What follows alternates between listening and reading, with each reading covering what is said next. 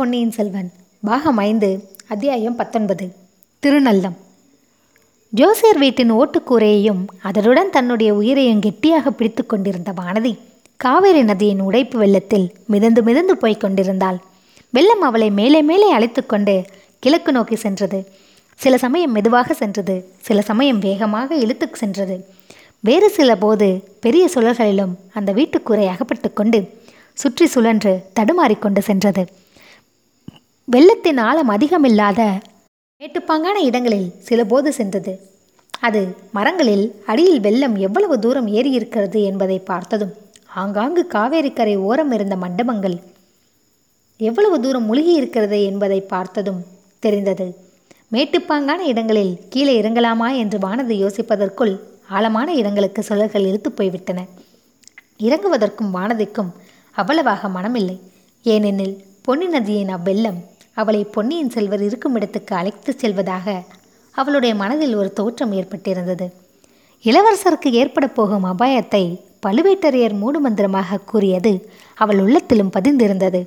அவரை அந்த அபாயத்திலிருந்து பாதுகாக்கவே காவேரி நதி தன்னை அழைத்துப் போவதாக அவள் எண்ணிக்கொண்டாள். ஆஹா அந்த பூங்குழலிக்குத்தான் எவ்வளவு கர்வம்.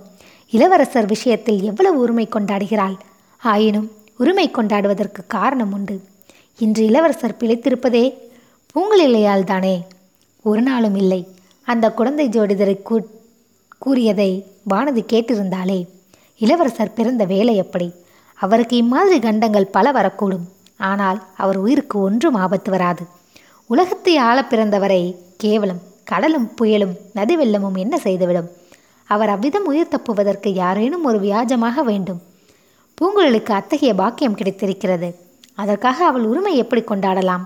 எனினும் அம்மாதிரி பாக்கியம் தனக்கும் ஒரு தடவை கிட்டக்கூடாதா? என்ற ஏக்கம் வானதியின் இதய அங்கந்தரங்கத்தில் நீண்ட காலமாக இருந்து கொண்டிருந்தது. சில சமயம் கூரை சுழன்று திரும்பிய போது பின்னால் வெகு தூரத்தில் படகு ஒன்று வருவதை வானதி பார்த்தாள். அதில் பெண் ஒருத்தியும் புருஷன் ஒருவரும் இருப்பதும் தெரிந்தது. யார் என்று நன்றாய் தெரியவில்லை. பெண் படகு செலுத்தியதை பார்த்ததும் அவள் ஒருவேளை பூங்குழலியாய் இருக்கலாம் என்று தோன்றியது. தன்னை வெள்ளத்திலிருந்து காப்பாற்றத்தான் வருகிறாளா? இளைய பிராட்டி அனுப்பி வைத்திருக்கிறாரா? போதும் போதும். அவளுக்கு இளவரசர் கடமைப்பட்டிருப்பதே போதும். தானும் வேறு நன்றின் கடப்பட வேண்டுமா? கூடவே கூடாது. தான் அவளாக இருந்தால் இந்த வெள்ளத்திலிருந்து காப்பாற்றப்படுதலே கூடாது. சில சமயம் படகு அவளுக்கு அருகில் நெருங்கி வந்து விட்டது போலிருந்தது சில சமயம் கூரை வேகமாக சென்று படகை வெகு தூரம் பின்னால் விட்டுவிட்டு சென்றது.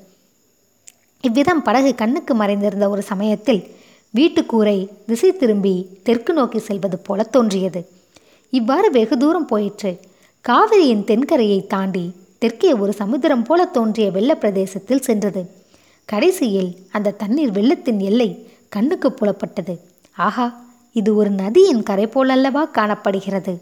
ஆம் இது அரசல் ஆற்றங்கரைதான். காவேரி உடைப்பு வெள்ளம் நடுவில் பல பிரசே பிரதேசங்களை முழுகடித்து கொண்டு வந்து இந்த ஆற்றில் விழுந்து கலந்திருக்கிறது. இதன் தென்கரை சிறிது மேடாக இருப்பதால் அதற்குள் அடங்கி செல்கிறது. அந்த நதிக்கரை அதன் மரங்கள் அடர்ந்த தோற்றம் அவளுக்கு பழக்கப்பட்ட இடமாக தோன்றியது. பூர்வ ஜென்ம வாசனையைப் போல் ஞாபகம் வந்தது. இல்லை இல்லை இந்த ஜென்மத்தில் இரண்டு மூன்று தடவை பார்த்த இடம்தான். அவள் திருநல்லம் என்னும் கஷேத்திரத்தை நெருங்கி வந்து கொண்டிருக்க வேண்டும்.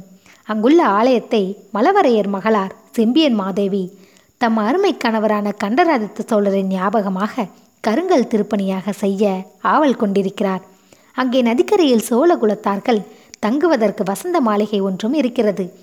செம்பியன் மாதேவி ஒரு சமயம் இளைய பிராட்டியை அவ்விடத்துக்கு அழைத்துச் செல்ல அவருடன் தானும் போனதுண்டு. அந்த வசந்த மாளிகையை ஒட்டி இருந்த தோட்டங்களிலே சென்று பறவைகளின் இனிய கீதங்களை கேட்பதில் தனக்கு எவ்வளவு ஆர்வம் இருந்தது. ஆஹா அப்போது அங்கு நடந்த ஒரு சம்பவம் வானதியின் உள்ளத்தில் என்றும் மறக்க முடியாதபடி ஆழ்ந்து பதிந்திருந்தது.